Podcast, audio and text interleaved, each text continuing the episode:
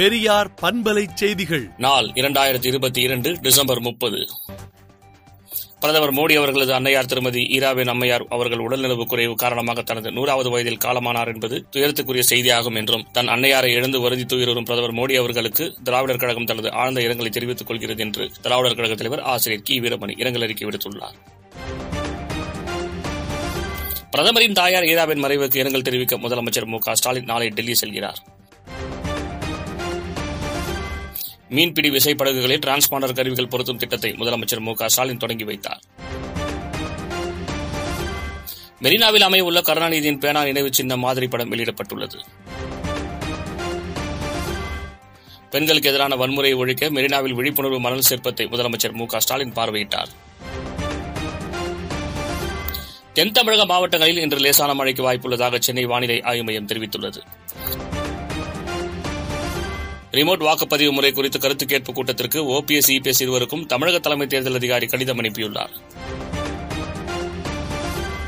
உத்தரப்பிரதேச மாநிலம் சந்தோலி மாவட்டத்தில் உள்ள தனியார் மருத்துவமனை அருகே ஆக்ஸிஜன் சிலிண்டர் வெடித்து ஏற்பட்ட விபத்தில் இரண்டு பேர் உயிரிழந்துள்ளனர். மேற்கு வங்காளத்தில் நடந்த வந்தே பாரத் ரயில் துவக்க விழாவில் பங்கேற்ற பிரதமர் மோடியிடம் உங்கள் தாயார் எங்களுக்கும் தாயார் தான் தயவு செய்து ஓய்வெடுத்துக் கொள்ளுங்கள் என மம்தா பானர்ஜி கூறியுள்ளார். கால்பந்து அதன் சிறந்த ஜாம்பவான்களில் ஒருவர் இழந்துவிட்டது என கால்பந்து வீரர் பீரே மறைவுக்கு ராகுல் காந்தி இரங்கல் தெரிவித்துள்ளார். பிரதமர் மோடியின் தாயார் மறைவுக்கு ராகுல் காந்தி இரங்கல் தெரிவித்துள்ளார்.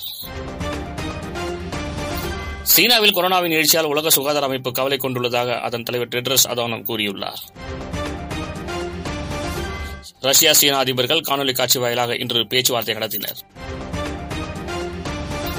அமெரிக்காவில் ஐந்தாம் தேதி முதல் சீன பயணிகளுக்கு கொரோனா பரிசோதனை கட்டாயமாக்கப்பட்டுள்ளது. ஆப்பிரிக்க ஒன்றியத்துடனான ஒப்பந்தம் மூலம் எத்தியோப்பியாவில் உள்நாட்டுப் போர் முடிவுக்கு கொண்டுவரப்பட்டுள்ளது. விடுதலை நாளேட்டை விடுதலை டாட் இன் இணையதளத்தில் படியுங்கள்.